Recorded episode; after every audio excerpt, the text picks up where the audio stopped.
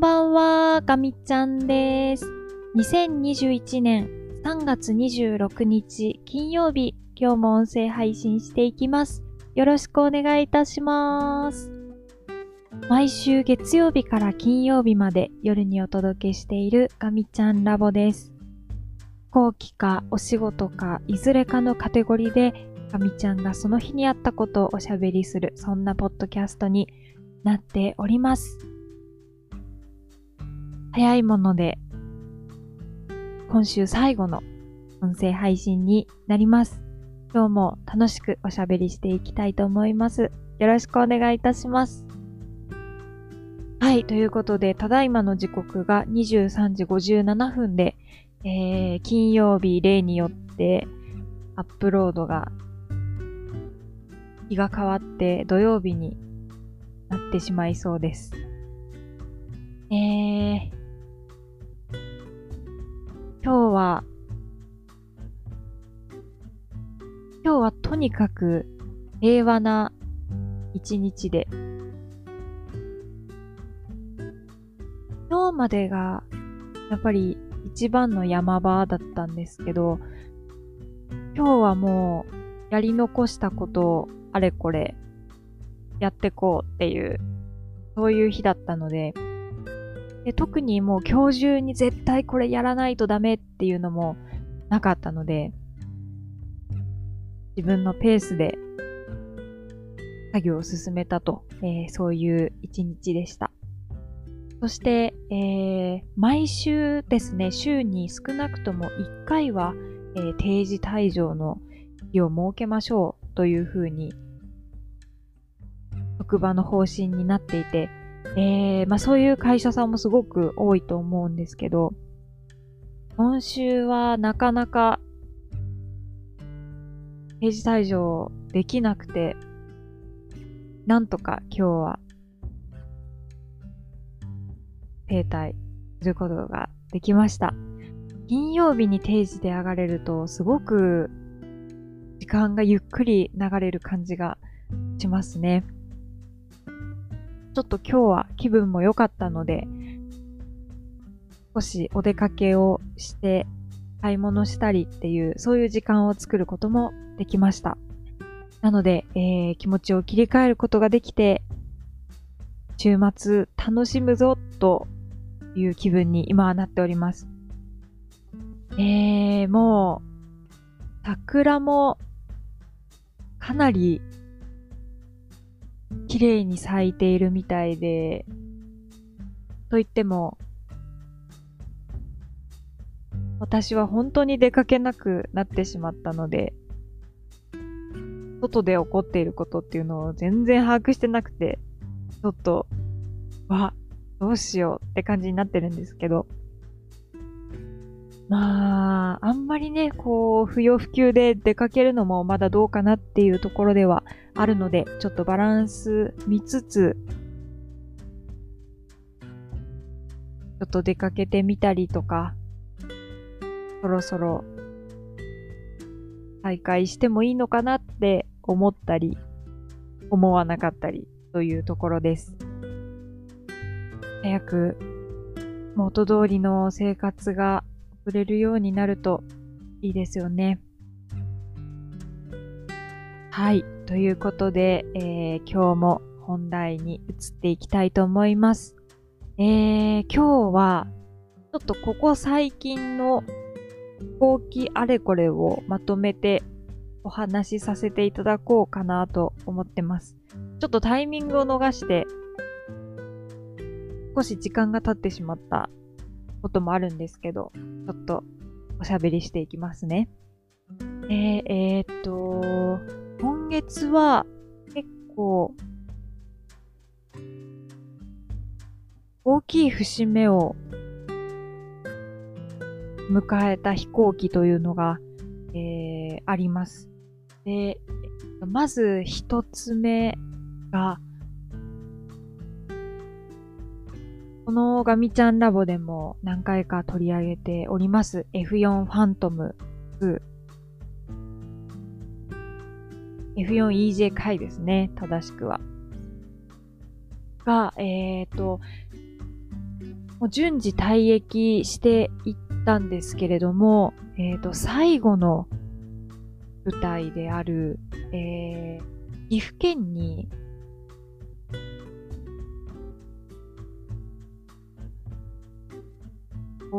試験とか、様々な、こう、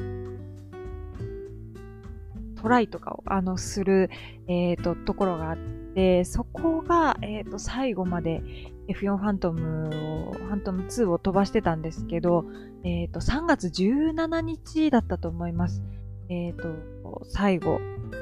退役しまして、で、もうその日をもって、日本の空からもう、F4 ファントム2が、くなると、ことになりました。えー、と、初めて F4 という飛行機がたのが多分1970年代前後だと思うんですけど、もう、これから長らく日本の空を守ってくれていた飛行機。え何回も何回も改良を重ねて、そして大切に使い続けて、えこれだけ長い期間飛行機を使うことができたんだなと感慨深いですね。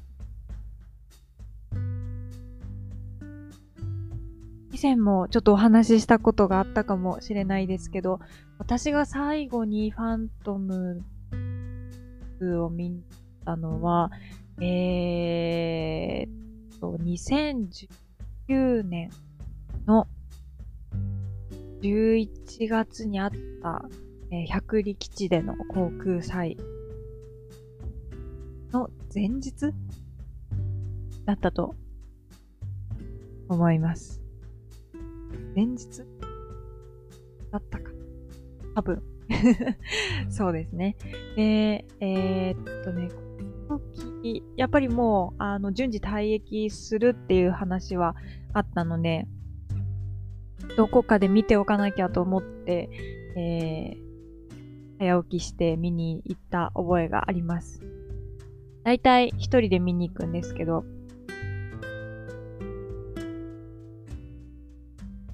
こう、芝生みたいなところで、自分一人だけが座るスペースを確保して、ずっと飛行機をこう見てるんですけど、うん、やっぱりね、こう、ちょっとジーンとくるものがありました。で、えっ、ー、と、日本の、えっ、ー、と、航空自衛隊が運用されてる戦闘機の中で、多分、F4 が一番、言い方あれですけど、うるさくて それがまたいいんですよね。あの、それがまたいいんです。アフターバーナーって言って、こう、一回エンジンの中で燃やして、それでまああの空気を出すんですけど、あ、燃焼ガスですね。燃焼ガスを、あの、出して水力を得て前に進む。けど、この燃焼器で燃やした後の燃焼ガスってまだ酸素が残ってるので、酸素を活かしてね、さらにこう、エネルギーを得ようっていうのがアフターバーナーなんですけど、あ、またそのアフターバーナーがね、すごいもううるさくてね、いい感じ なんですよね。なんとも言い難い。やっぱりあれは、その場に行って近くで見て聞いて、うわうるさーって なるのがすごくいいんですよね。でももうそれも見られなくなってしまって、こともできなくなってしまって、寂しいなーって感じなんですけど、うん。ここれからも新しい飛行機が出てきて、ね、えっ、ー、と、具体的には F35 ライトニング2っていうね、あの飛行機に置き換わっていってるので、また F35 の方もね、もう、かっこいいので、近いうちに会いに行きたいなというふうに思っております。まあ、まだ元通りの生活に戻るには、まだまだ時間がかかりそうなので、ちょっと先かなと思うんですけど、あの、その日を楽しみに頑張りたいなと思います。で、ファントムの話をしていたら、あっという間にもう、それなりの時間になってしまっていて、えっ、ー、と、同じ日だったと思うんですけど、3月17日だったと思うんですけど、確か。えっ、ー、と、YS11 というね、あの飛行機も、えー、退役しました。えっ、ー、と、日本初のあの国産旅客機ということでね、長い間、日本の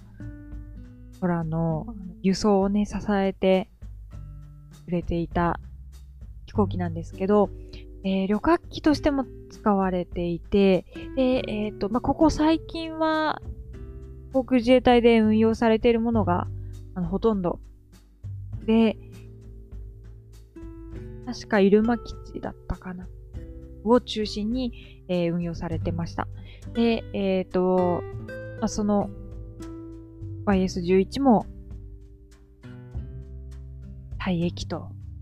いうことで、プロペラ機もね、少しずつ離島とか、あの、そういうところでしか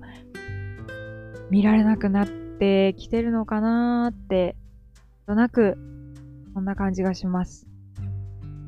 まあ、全部が全部ね、ジェットエンジンの